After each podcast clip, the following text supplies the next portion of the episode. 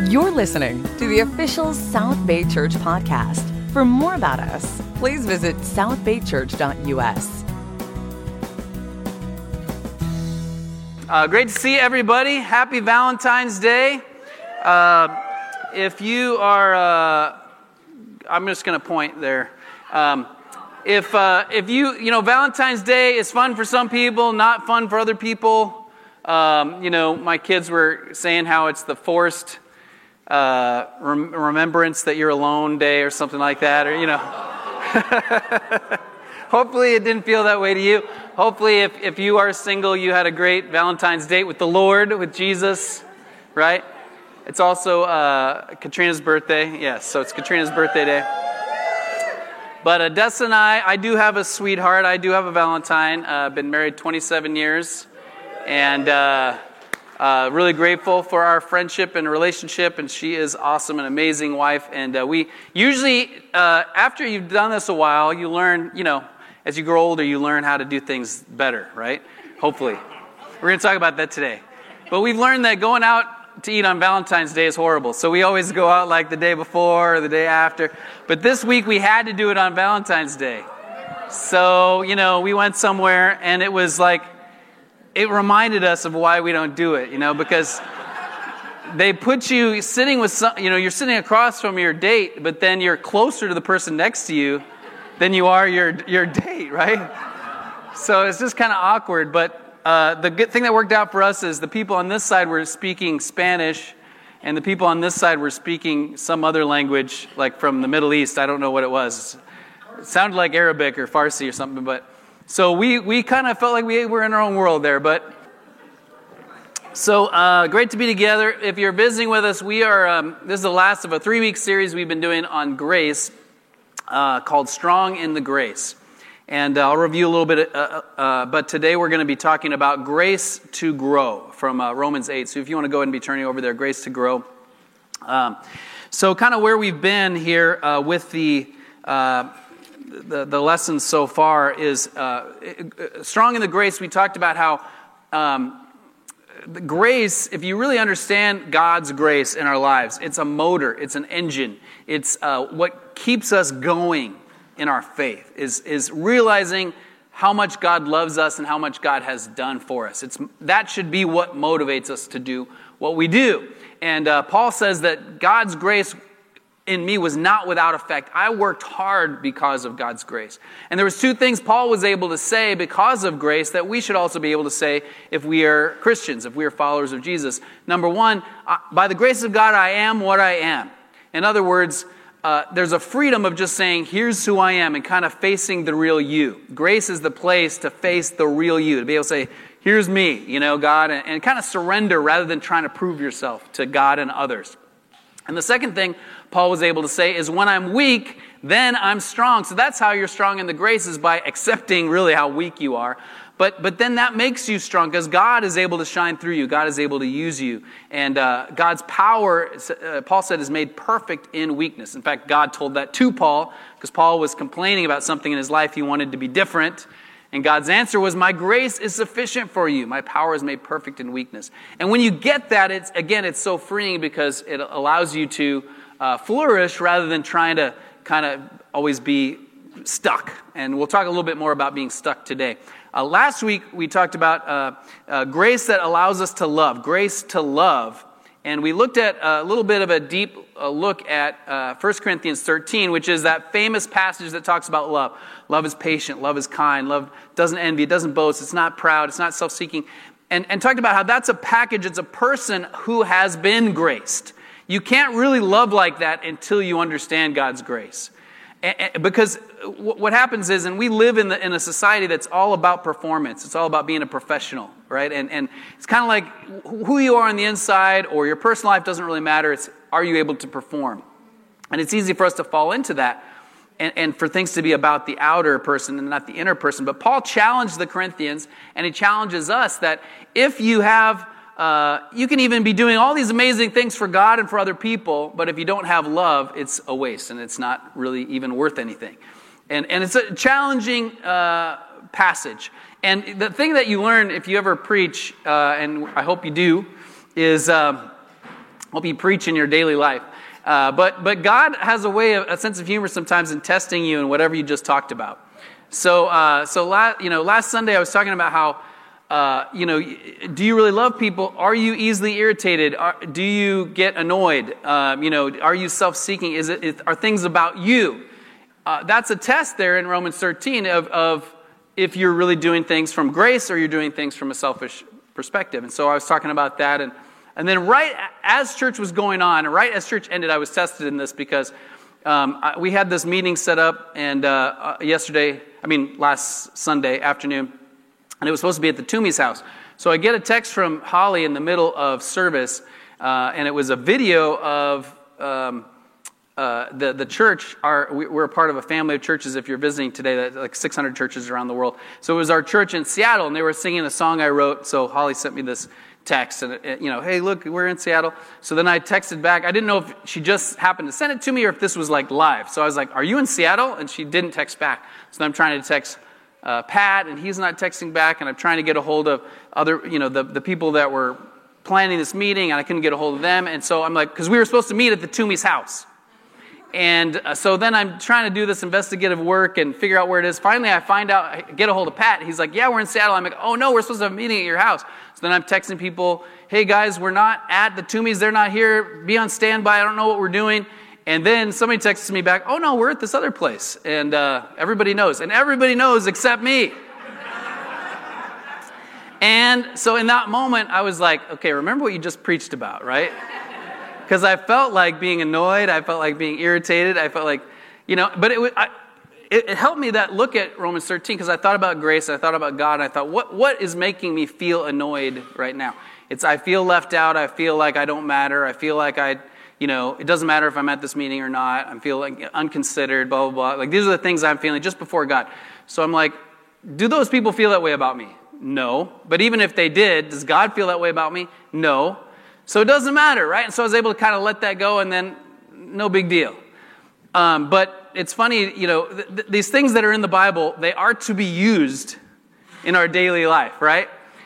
So I hope that we will look at today in Romans 8. Romans 8 is another powerful, powerful passage, and I hope it blesses you in your life. So hope you're there. Romans 8, let's pray, and then we'll open up the scripture here.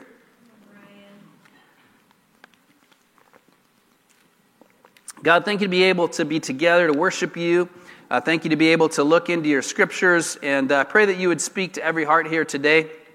Father, the message that you want us to hear, including myself, God, I pray that we can listen to your Spirit and his voice in our lives.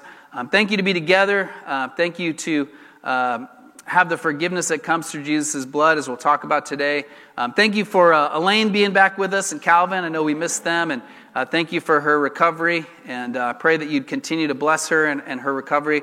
Thank you to have Stephanie here, and I pray that you'd really bless her and her recovery from cancer, and that she would be completely healed. And I pray for the other needs that are among us, people who are sick. I know there's a number from our worship team who are sick, and from our tech team, rather, and I pray that you'd bless them and be with them. And I pray for the challenges around the world going on right now, the battle in China with the coronavirus, the challenges in Australia with the fires, the just difficult challenges around the world.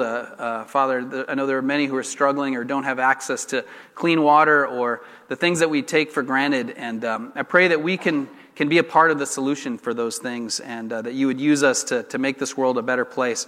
Bless us as we open your word, and be with us and guide us. And it's in Jesus' name we pray. Amen.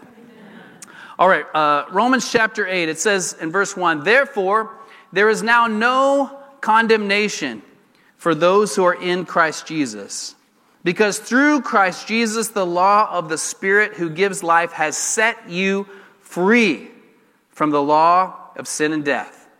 For what the law was powerless to do because it was weakened by the flesh, God did by sending his own Son in the likeness of sinful flesh to be a sin offering.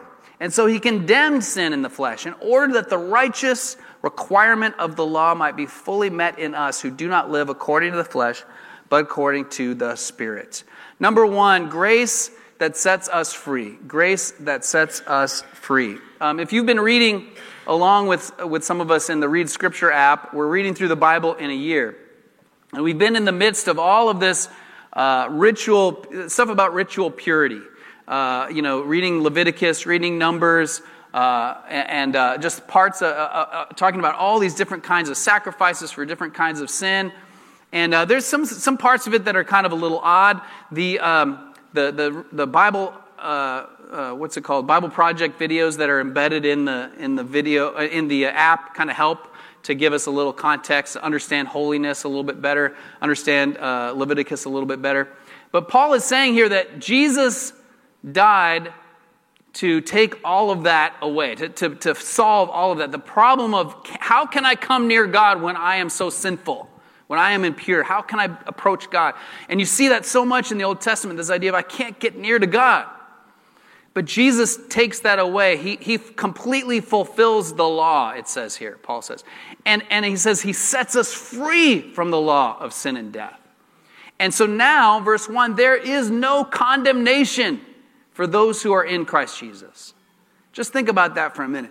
There is no condemnation for those who are in Christ Jesus. We don't have to be afraid of death. We don't have to be afraid of judgment. If you are in Christ Jesus, all of your sins are clean, and God can look at you and see Jesus because of that sacrifice that he made, because of what he did. And anytime if you're reading the Bible and it says therefore, it might be good to kind of look back and see what's before it, right? So just look back a little bit and let's see what is he talking about. I'll give you a bit of context about the book of Romans and what's kind of led up to this point, and we'll look at a little bit of chapter 7. So Paul was writing to the disciples in Rome. He did not plant the church in Rome. He planted a lot of different churches. We don't know who planted the church in Rome, but we know there was a church there. Priscilla and Aquila, who were his friends, came from Rome when they were kicked out of there by the Roman emperor.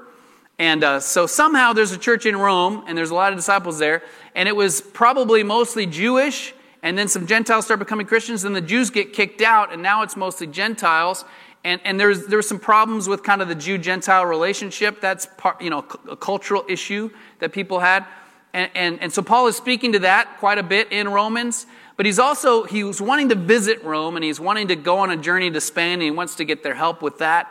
So he's writing about that. So it's a big, long letter where he gives a lot of kind of his gospel, his theology, because he's never been there. And he knows a few of them, but the church is not familiar with them. So he needs to kind of give, here's my message. And so you have a really thorough message of Paul in Romans that is really hitting both the Jews and the Gentiles. And so basically up to this point he said, Gentiles, you are not all that great. You might be ruling the world, the Romans, and you think you're all that, but your morality stinks, and you're a mess. And then he goes to the Jews, hey, don't you think you're so great because you say you have the law, but none of you keep it, and you all mess up, and none of you is without sin. And then he goes back and forth between the Jews and the Gentiles. Later he'll say to the Gentiles, now I know I've been down on the Jews for a while, but Gentiles, don't think you're all that. You were grafted into what they were already doing. You're just a part of what was already going on with them. And he's kind of speaking back and forth to both audiences. But right before this, in Romans 6 and Romans 7, he's saying, basically, we all are the same before God. We all fall short of the glory of God. We all sin. And he describes in Romans 7 what it's like to try to live up to being pure, being righteous, being holy. And he says, I can't do it. I know what I should do, but I keep doing what I shouldn't do. And I just keep messing up. It's not a problem of knowledge. I know what's right, but right when I'm about to do what's right, I trip and then I do what's wrong. And he's like, what is going on with me? This is frustrating. Verse 21, so I find this law at work. We're in Romans 7. Although I want to do good, evil is right there with me. From my inner being, I delight in God's law, but I see another law at work in me, waging war against the law of my mind and making a prisoner of the law of sin at work within me. So again, he's talking about he's kind of trapped. And this is what worldly religion does. It traps you. Because remember, before Christianity, before this idea of grace and Jesus and God becoming a man and showing us a new way, religion was always about trying to do the right things in order to please that whatever God it is that you serve. If I do these different rituals, now he has to bless me. If I eat these certain things, or I celebrate these certain days, or I do these certain sacrifices, now that God has to, you know, it's kind of like a contract. And but a lot of religion today that has a moral goodness to it, has some moral, you should do this and you should do that. So people say all the religions are the same. Christianity is the same as all the others. They all have these same values, and in a way they're right in that most religions do value being honest. You know, most religions say you shouldn't murder someone. You know, most religions do say, you know, you should love your neighbor. Most religions say you should be a good, quote, good person. Christianity is the only one that says, but you're going to mess up and you can't do it. You can try, but you won't be able to. You will mess up. And so that's the only religion that where Jesus, God himself says, I am going to make up the difference. I'm going to stoop down and make you great. I'm going to live a perfect life, and then I'm going to die as a consequence for sin, to pay you the price of your sin, to make you holy and to justify you, to make you righteous. So that's why he says in verse 24, what a wretched man I am! Who will rescue me from this body that is subject to death? Thanks be to God who delivers me through Christ Jesus our Lord. So that's why when you continue on, and there were no chapters or verses in this letter Paul wrote, he says, therefore there's no condemnation for those who are in Christ Jesus. It's good news. Christianity is good news, guys. I think when people think about Christianity, a lot of times they think about all the things you can't do, or that means I have to hate gay people, or that means I have to, I can't vape. That means I can't, whatever. I can't watch pornography anymore. They just think of it. That's not it. Christianity is God himself wants a relationship with you. And Jesus pays the penalty for your sin to make you clean and wash you white as snow and set you free. That's good news, guys. Amen? We had a class on Romans recently that I was asked to help teach last week with John Oakes and Greg Moretsky. And I felt kind of, I was definitely the new kid on the block, It was an honor to get to teach with those guys. I was definitely the rookie. But John Oakes told a story about being in Colorado when he was in college in the ministry there, and there was a woman who got baptized. And, after she got baptized, she came out of the water and she was just weeping and weeping and weeping. And at first people thought something was wrong, but come to find out, they asked her, are you okay? What's going on? And this woman had been a prostitute. She had been on the streets. She had had a really horrible life. She'd had to be a prostitute. And after she got baptized, with tears in her eyes, she says, I'm a virgin. Wow. I'm a virgin. She couldn't believe it. I'm a virgin. That's just how she viewed herself in God, that she's been made new. She's been set free. Who doesn't want to become a Christian? That's what God offers. And not just when you get baptized, but even as an old Christians. Jesus is right there. In the book of Revelation, Jesus says, here I am, I stand at the door and knock. Anyone who opens the door, I will come in and eat with him and he with me. Who's he writing to? Is he talking to people who want to become Christians? No, he's talking to lukewarm Christians, older Christians who kind of lost their faith. He's saying, I'm right here. All you got to do is just open the door. It's one good quiet time. You are one good quiet time away from doing awesome spiritually, guys. If you're an old Christian, amen? I think some of us need to open the door of our heart and ask Jesus in. That's good for old Christians, right? Pray Jesus into your heart. Amen? That's not how you become a Christian. And you'll notice in our church, we don't do an altar call. So if you're visiting with us, don't worry. We're not going to make you come up here. And we really think that there's more to it than that. There's more to it than just, I'm going to pray and you say the prayer with me, right? When you read the Bible, you see that there's something about becoming Jesus' disciple, that there's more to that. I'm going to be a follower, and there's a lot more. So we sit down with somebody and we just look at the scriptures together and we talk about it. So if you're interested in being set free, if you've never been set free, it says there's no condemnation for those who are in Christ Jesus. If you're not in Christ Jesus, we want to help you to be in Christ Jesus. And we would love to open the Bible with you and study more with this idea of how you become a Christian. How do I get set free? And Paul talks about it in Romans 6. Just a couple chapters before this, he talks about repentance and baptism and what that means in our lives. But number 2, we're going to keep reading here. Verse 5, those who live according to the flesh, we're back in Romans 8, have their mind set on what the flesh desires, but those who live in accordance with the Spirit have their mind set on what the Spirit desires. The mind governed by the flesh is death, but the mind governed by the Spirit is life and peace. The mind governed by the flesh is hostile to God. It does not submit to God's law, nor can it do so. Those who are in the realm of the flesh cannot please God. You, however, are not in the realm of the flesh, but in the realm of the Spirit, if indeed the Spirit of God lives in you. And if anyone does not have the Spirit of Christ, they do not belong to Christ. But if Christ is in you, then even though your body is subject to death because of sin, the Spirit gives life because of righteousness. And the Spirit of him who raised Jesus from the dead is living in you. He who raised Christ from the dead will also give life to your mortal bodies because of the Spirit who lives in you.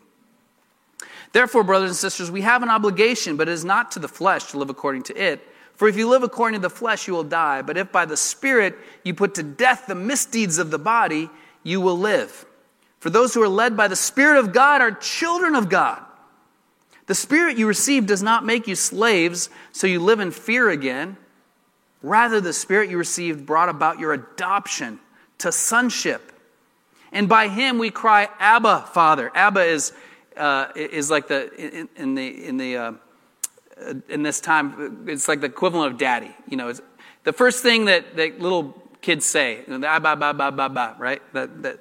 So it makes us a little kid. The Spirit himself testifies with our spirit that we are God's children. Now, if we are children, we are heirs, heirs of God and co-heirs with Christ, if indeed we share in his sufferings in order that we may also share in his glory. And I want to skip down. I can't read all of this, but it's all really good. It talks about creation and kind of the big picture of things. But look down at verse 26. In the same way, the Spirit helps us in our weaknesses. We do not know what we ought to pray for, but the Spirit himself intercedes for us through wordless groans. And he who searches our hearts knows the mind of the Spirit, because the Spirit intercedes for God's people in accordance with the will of God. So number 2, grace that leads us by the Spirit.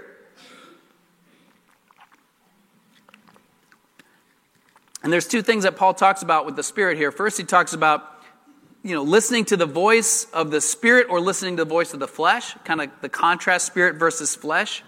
And then he talks about the connection the Spirit gives us to God. And that's kind of, in this text, it's really rich. I mean, Romans 8, we could do an 8-week series on just this one chapter. And we could talk about the Spirit a lot. There's a lot that could be said about the Spirit. But Paul is saying that when you are in Christ Jesus, you have the Holy Spirit in us. We get the gift of the Holy Spirit. And he, the Spirit is not an it, the Spirit is he. It's the Spirit of Jesus, the Spirit of God. He dwells in us, and he helps us in our weaknesses. And he guides us. And he directs us. And I just want to throw a question. I'm going to make this interactive here for a couple minutes. What do you feel like it means to be led by the Spirit? What are some things that it means? Maybe framing it with this passage, what jumps out here, but what do you feel like it means in your life to be led by the Spirit? Clay. It's that voice that you hear, and if it's my test is that if the voice that says, "Tell me to do something that's biblical," that's the Spirit. If it's "Tell me to do something that's not biblical," well, probably another voice. Yeah. Okay. Good. Okay.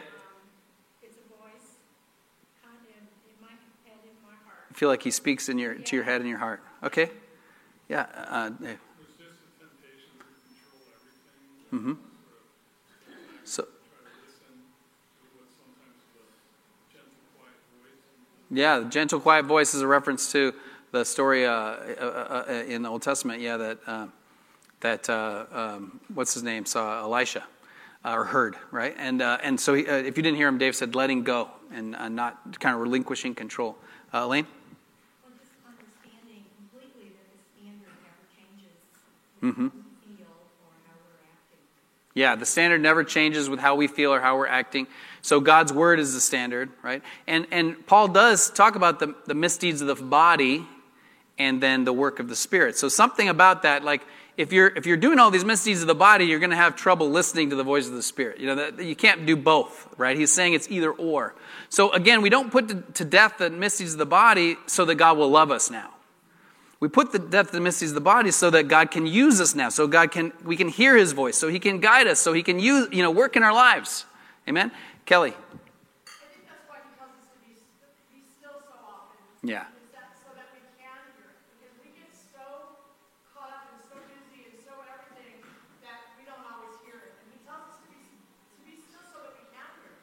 Right. Yeah, it's true. It's in the Bible a lot, this idea of be still, be still. And so many times Jesus said, do not be afraid. Tom, you had your hand up over there? I was just going to say following the good thoughts instead of the evil ones. Yeah. What thoughts are you listening to? You can really get on a negative thought train, can't you? Or is that just me? You know, it's like this, and then that, and then that. You know, and pretty soon you're just, or, you know, either mad at somebody or down on yourself or whatever. You know, you can really... It can take you for a journey. Yeah, Ren? I was going to say that, you know, when I sin, I can almost feel the fidelity of the Spirit going down. It's like a speaker that the volume goes down. Oh, that's... I think there's a correlation with me, and I can feel it differently when I'm reading my Bible or when I'm looking for it. Absolutely. The fidelity goes up, and it's clear. Yeah. I start to look for it more. Absolutely. I can totally relate to that. Yeah, last one, Kike.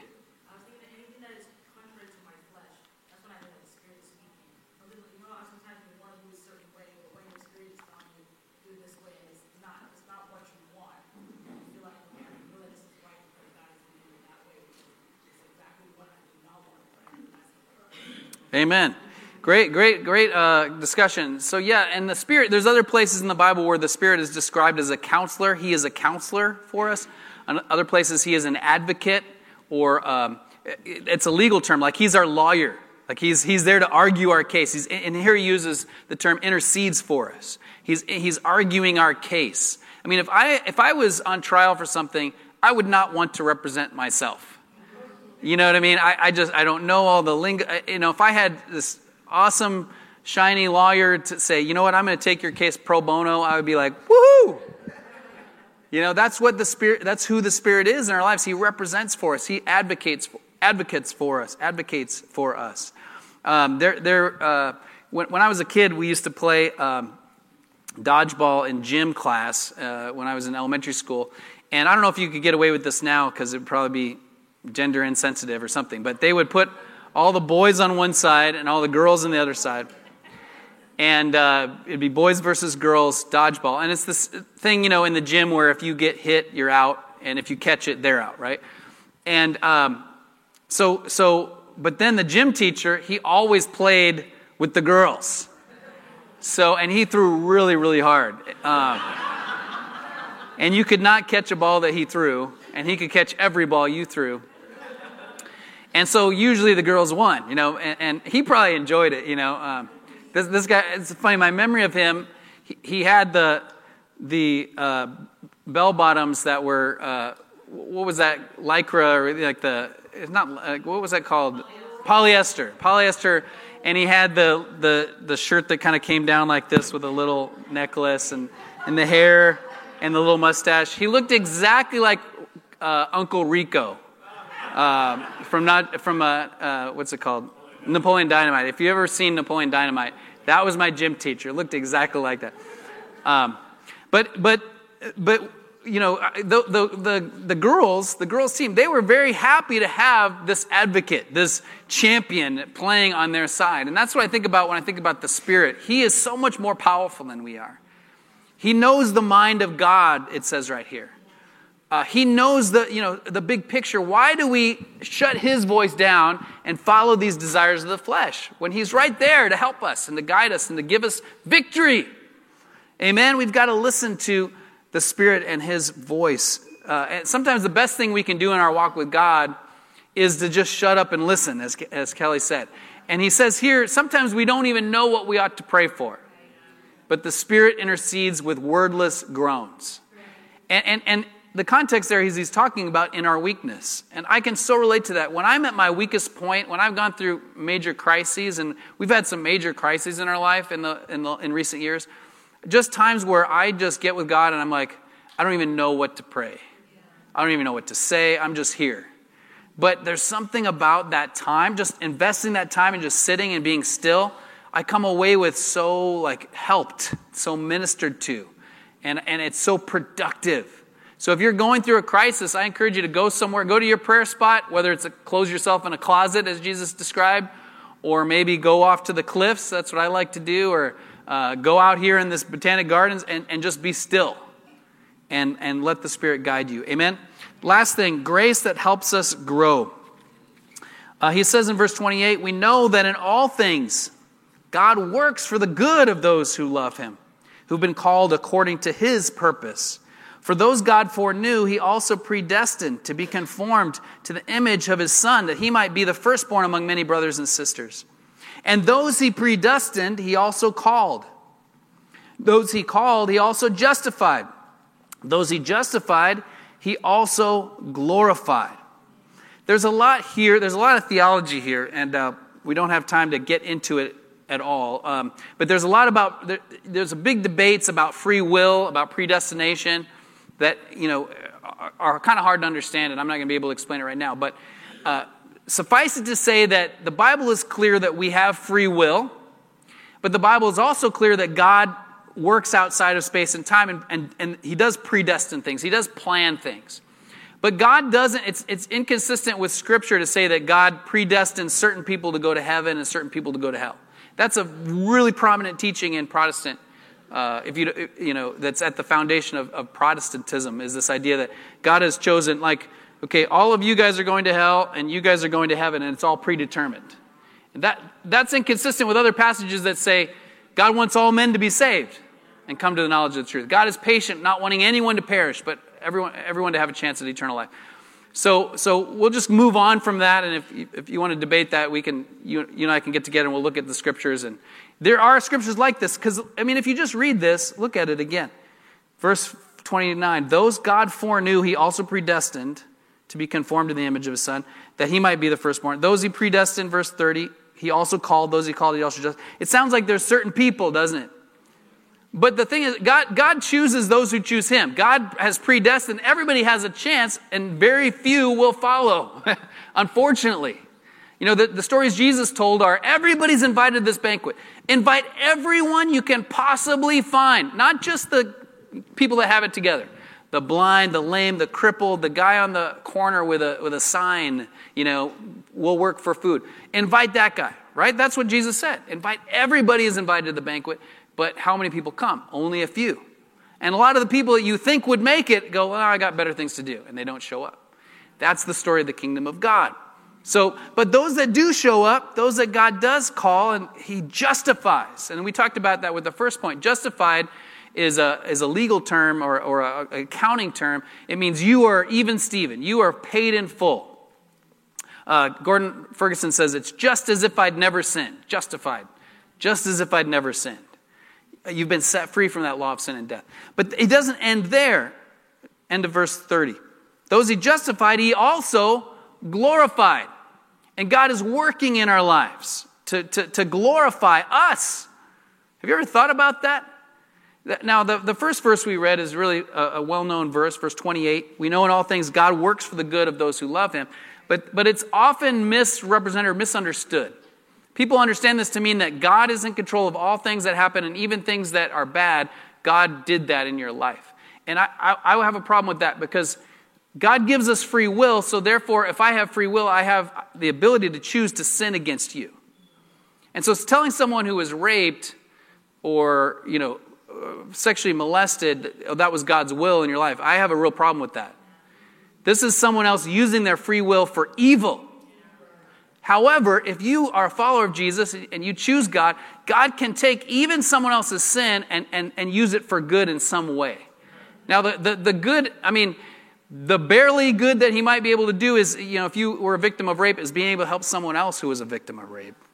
Or being able to sympathize with someone. These are difficult topics. But, statistically, in this room, at least half of you have experienced something like that. Being sexually molested or being physically, abused or just stuff that someone did to you, and it's not okay for someone to say, oh yeah, that was God's plan, that was God's will. Now God can use it for good. And that's all I have time to say about that, but it's for the purpose of bringing greater glory. God helps us to grow. Grace helps us to get better and better and better. More and more glory. And I don't think we think about that enough. God's plan is for victory in my life. I think some of us live a Christian life that's a little like this. I saw this. David Crowder, who's a musician, posted this on his Instagram yesterday. And I thought this was funny. This reminds me of life. Jameson says, it really do be like that sometimes. I don't know if that's a meme or what, but it really do be like this sometimes. So let's watch this real quick.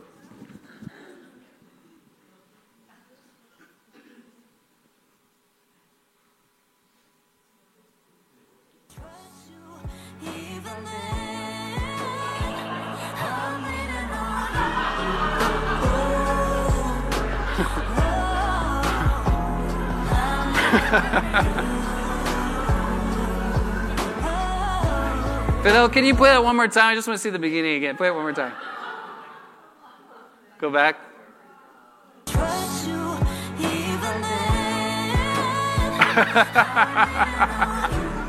Oh, man.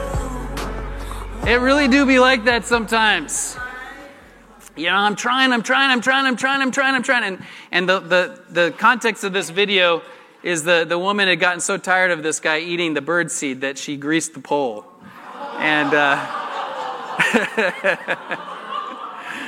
so it feels like that, right? You know, I used to have this and now I don't. God, why did you grease this pole?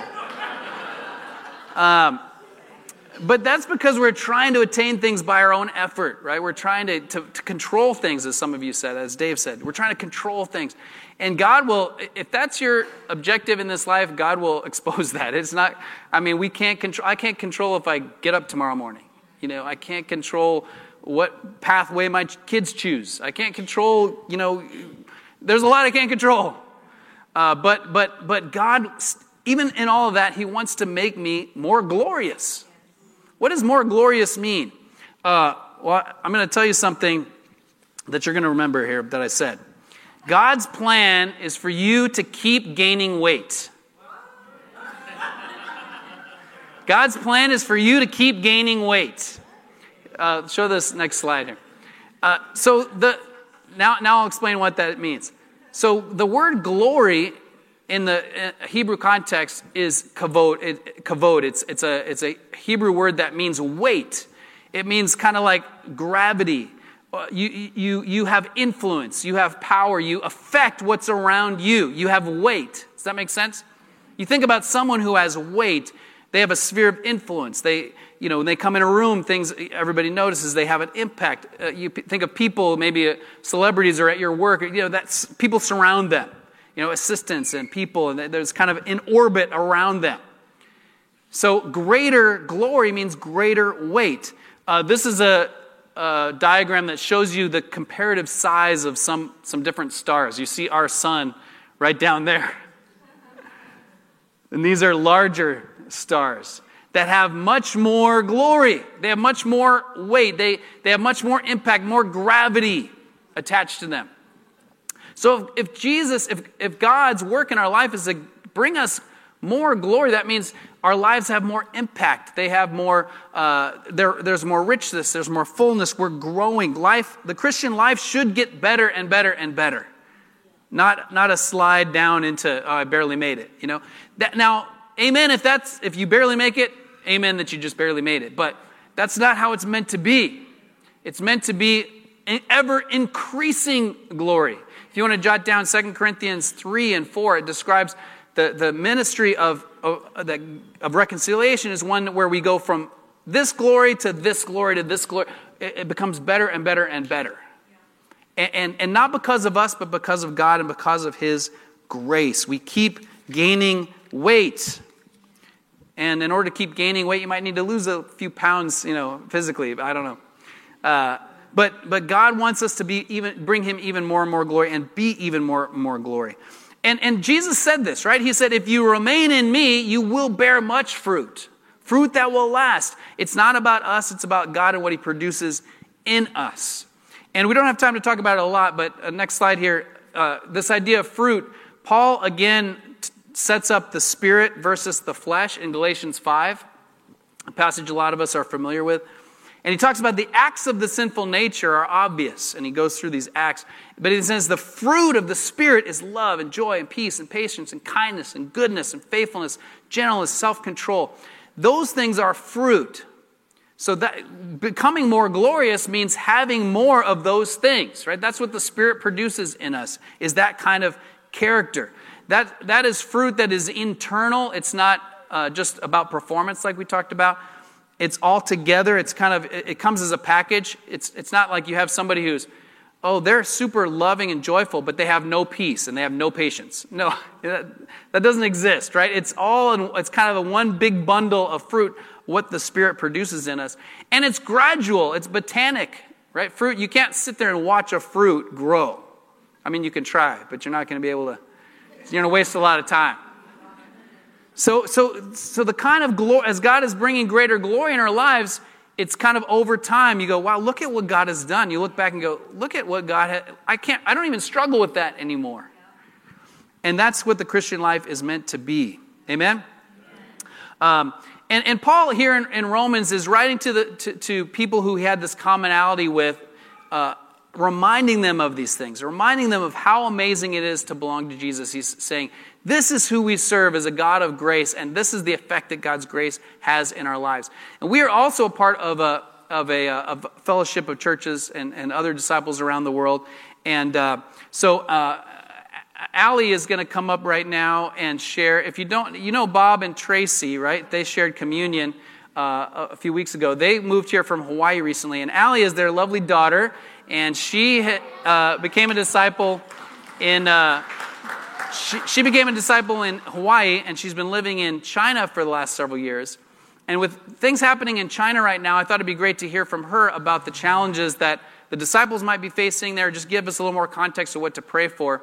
So she's going to share a little bit, and then I'll come up back up and pray for communion after she shares. So let's give her our attention.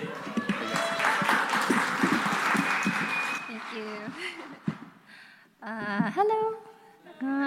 Yes, my name is Ali. I am currently part of the church in China. I live in the biggest city in China in terms of population, so if you know what city that is. The family of brothers and sisters in China, in my heart, definitely fit the description of the pearl of great price that Jesus describes. So I'm really happy to share with you guys everything that I can about the disciples there. Recently, I just want to share a little bit about what the past year has looked like for the church and different things that I think are a big testament to the character of the disciples and the power of God through these times. Recently, our church has gone through a lot of transition since last April. When local authorities started paying more attention to campus ministry activities. We were informed that there was a new person in charge of looking out for religious affairs in the area, and he came ready to enforce the law. It's legal for Christians and foreigners to separately attend a government-registered church service, but technically not legal to have an unregistered service, and then with locals and foreigners mixed, it draws a lot of scrutiny. So the biggest concern of authorities in our area is that young college students being influenced by foreigners during their education. Whereas for local services held outside of the campus area, it's not usually a big deal. For our family of churches, we meet in small house churches, or we call them HCs. HCs, as we call them, in groups of about 10 or 15. So it remains really small and intimate. And for me, that's really different from my experience in growing up in the Oahu Church of Christ because it's so big comparatively. But Yeah, it's really cool and really intimate. So last April, there was one service inside a brother's apartment that got reported to local officials. And during the service, a police officer knocked on the door of the apartment and entered under the ruse of giving a mandatory fire safety inspection. But after the service, when the disciples were eating lunch together, several officers came back and rounded everyone up, which was about 14 disciples, and escorted them to the local police station for interrogation. But even during that time, as the situation was unfolding and our lead evangelist was updating other HCs and the leaders about the situation, he encouraged everyone not to worry too much and reassured us that they were in good spirits and ready to face whatever would come with confidence. And he encouraged other HC leaders not to shrink back and to keep sharing good news with other people, with the disciples about others who have been saved, and just to keep striving to bring more home. And so fast forwarding to June last year, that was April, and then now June, more apartment raids kept happening, and it was decided that all of the foreigners would best be moved out of the campus area. So this led to a lot of changes. And one good thing, and many good things came from that, like looking at it kind of from a wider scope, just seeing the ways that God worked and the timing of that. One of the good things that came out of that is that we sent a new team to a new city. It was sooner than planned, but time has shown that the disciples are really ready for that, and they've been doing really well this past year. And transition and change has continued to happen since that time, but they're facing it with a lot of confidence and faith. And so fast forwarding to now, we found that investigations about religious activity from last year in the campus area seem to have continued since we left, because just recently, even though we've spread out, 4 of our foreign leaders have had their visas canceled unexpectedly, which means that they can't enter back into China for another 5 years. And that, I think that has that's challenging, because we really do rely on the leadership there and the example of the leaders and what they have to share with disciples there. But even despite that, I admire that they have stayed connected in every way possible, and they're still preaching and sharing and keeping us connected, which is amazing. And so because of all of this transition, for me, last summer, I moved from the campus area into the city ministry, where services don't really get cracked down on so much because authorities are mainly concerned about the campus students. But in the city, most of us are young professionals, and because outwardly I can pass as looking Chinese, I slip under the radar and I don't draw attention, which is great. And it's great because I love it so much. And so you might be curious, as Brian shared, maybe you'd like to know about the daily life of a disciple in China. So every Sunday we meet in our HCs, and our services always take place in Chinese. And all the brothers take a part of the service to lead, including singing, sermon, communion sharing, contribution, etc. And we sing many of the same songs as the songs of the Kingdom Book, both in English and Chinese. So I think that's one of my favorite parts. And one of my friends, who's a local brother, every time I see him, he says, "Ali, humble yourself in the sight of the Lord," and that's like his favorite song. Like I love seeing them connect with the same songs that I grew up with. Because we meet in the living room of either a brother or a sister's household apartment, we usually keep worship really simple. We just sing and snap, and we try not to be too much of a disruption to neighbors. We sing from the heart, but we try not to sing too loudly. And then you might also want to know, how do disciples do outreach? In our outreach, we really focus on building friendship and trust first. We don't really invite friends to Sunday service unless they've been studying the Bible for a while and are pretty serious about the idea of becoming a disciple. When I was serving in campus, I made a lot of friends just by starting a conversation with someone sitting across from me in the cafeteria. And some really good friendships came out of that, and we still keep in touch. But in city ministry, where I am now, most of us focus on being light in the lives of people that are already in our network, like old friends or classmates, family members. And it looks a lot like how we do ministry here. And let's see, we have a similar set of studies that we go through with friends just to help them learn really core things about the Bible. And we talk about light and darkness. We talk about the Spirit. We talk about the church. We talk about who Jesus is and what the resurrection means and things like that. The way that we do life together is also really cool. Brothers and sisters love to meet up together for quiet times at KFC or McDonald's, which are both, by the way, actually very nice in China. You go there and it's much nicer than McDonald's here. And so a lot of brothers and sisters will plan those things on the weekends, and so they love to spend time together like that. Dating life is also very healthy and thriving overall. A lot of disciples take initiative to plan dates together, and it's very normal for young singles to have at least one date each weekend, either that they organize or they get invited to. And so the relationships overall are also very close because everybody just loves spending time together. Several young couples, both local and mixed, foreign and local, have gotten married in the past few years. So it kind of seems like there's a wedding coming up every other month or so. So that's been really cool. I think it seems that's kind of a good excuse for us to keep meeting together again, since we, and during the weddings, it's really, for me, I think it's really impacting to see the extended family of the bride and groom there with us, because usually the couples that get married also want to sing a couple of songs from the Kingdom Book, and it's kind of like, for a minute, it's like kind of like a church service, but to see like the families also witnessing that and like seeing the kingdom in that form is really cool for me. We support each other in reaching out to our friends.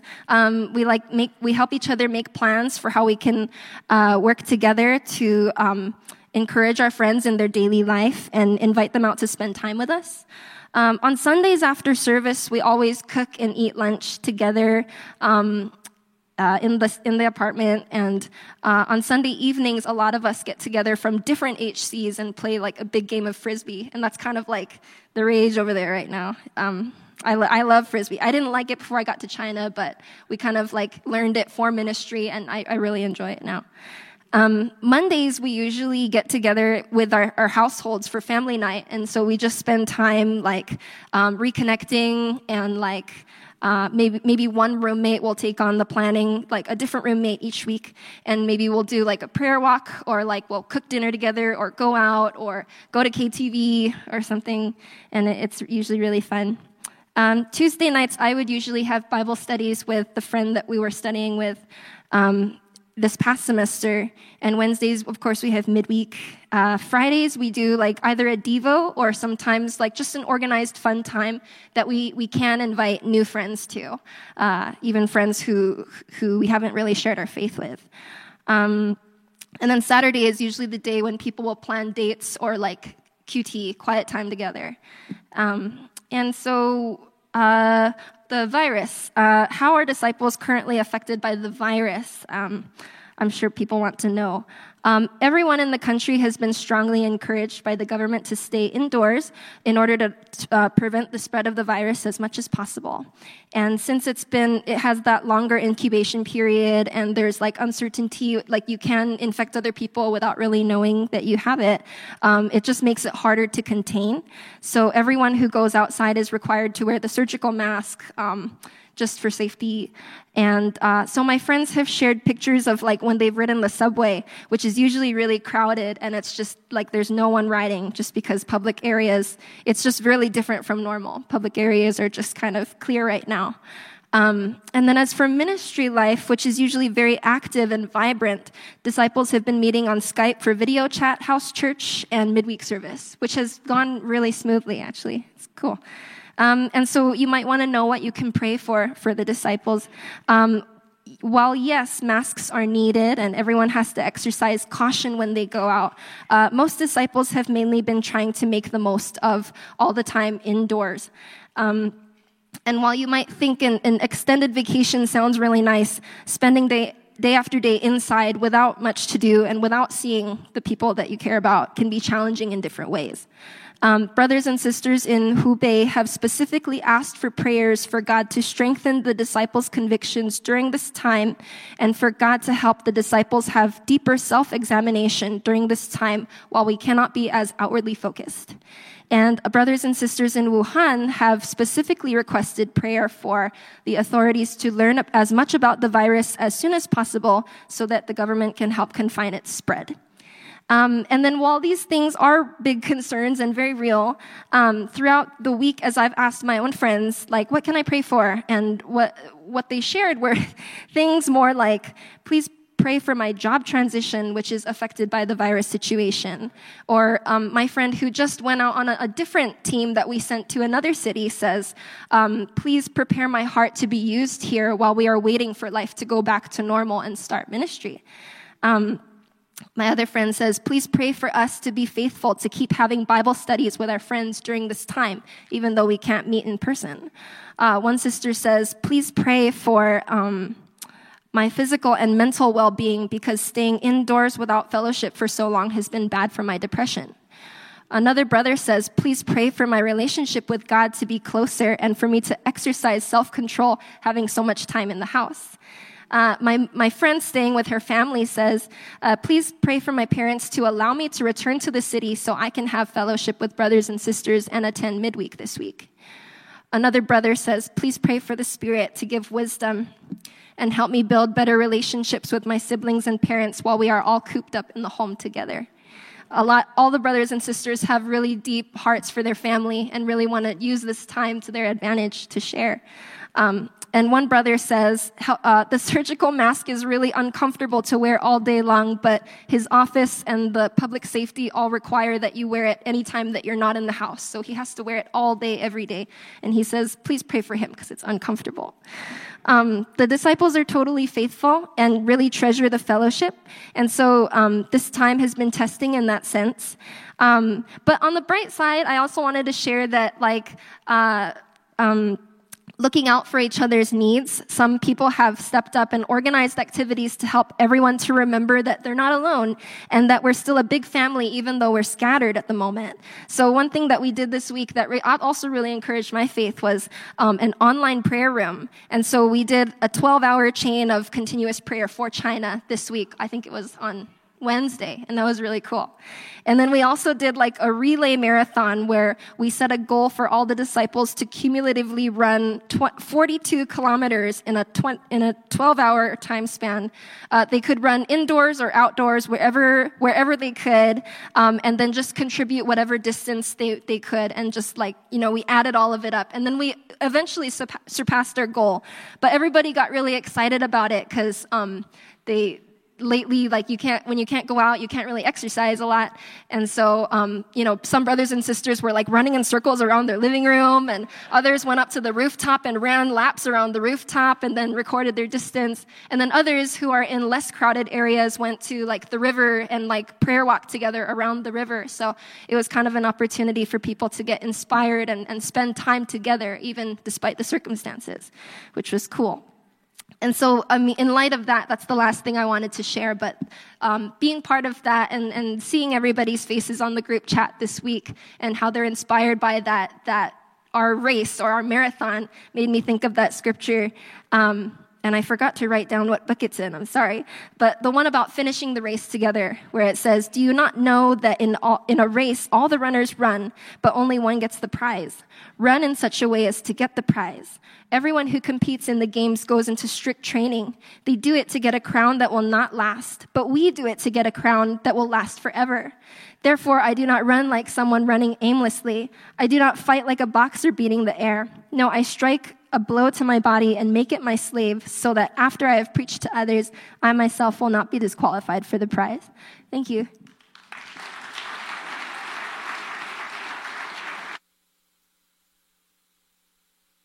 I appreciate that. It's great to hear a little bit more about what our brothers and sisters are going through in China, what life's like there. And as Paul wrote this letter to the Romans, it was similar that he had never been there. He didn't know the disciples there, but he knew there was a commonality, and he knew they shared so much in Christ. And I want us to think about that. Think about the disciples around the world that we share this commonality with as we close out and have communion together.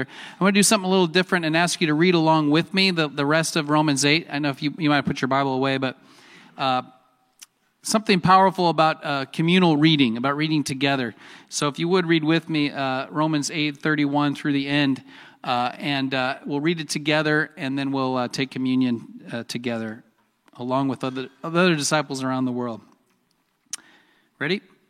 What shall we say then in response to these things? If God is for us, who can be against us? He who did not spare his own son, but gave him up for us all, how will he not also, along with him, graciously give us all things? Who will bring any charge against those who God has chosen? It is God who justifies. Who then is the one who condemns? No one.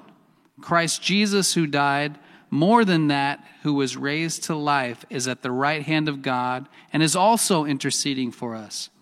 Who shall separate us from the love of Christ? Shall trouble or hardship or persecution or famine or nakedness or danger or sword? As it is written, for your sake we face death all day long. We are considered as sheep to be slaughtered.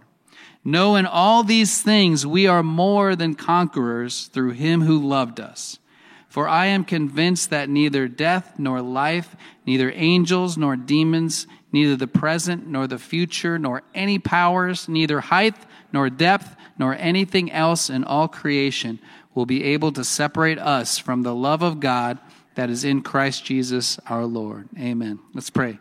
God, thank you that just as Paul was able to say this along with the Romans, we can say this along with both Paul and the Romans and the Chinese disciples and everyone around the world that is in Christ. And I pray that you would bless this time of reflection, of being still before you and remembering Jesus' body and blood given for us. I pray this is a time that edifies us and builds us up and helps us to get back connected with you if we've fallen out of connection as a disciple. We love you, and it's in Jesus' name we pray. Amen. Thanks for listening to the South Bay Church podcast. For other sermons, videos, upcoming events, and more about our church, please visit southbaychurch.us.